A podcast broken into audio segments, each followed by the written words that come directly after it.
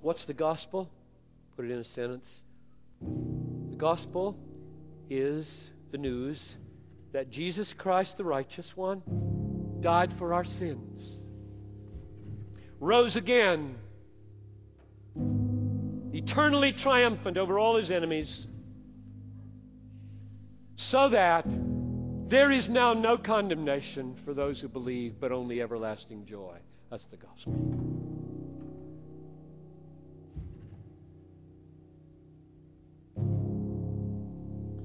Never, you never, now listen to this. You never, never, never, never, never, never, never, never, never, never, never outgrow your need for the gospel. Don't ever think of the gospel as that's the way you get saved. And then you get strong by leaving it and doing something else. No.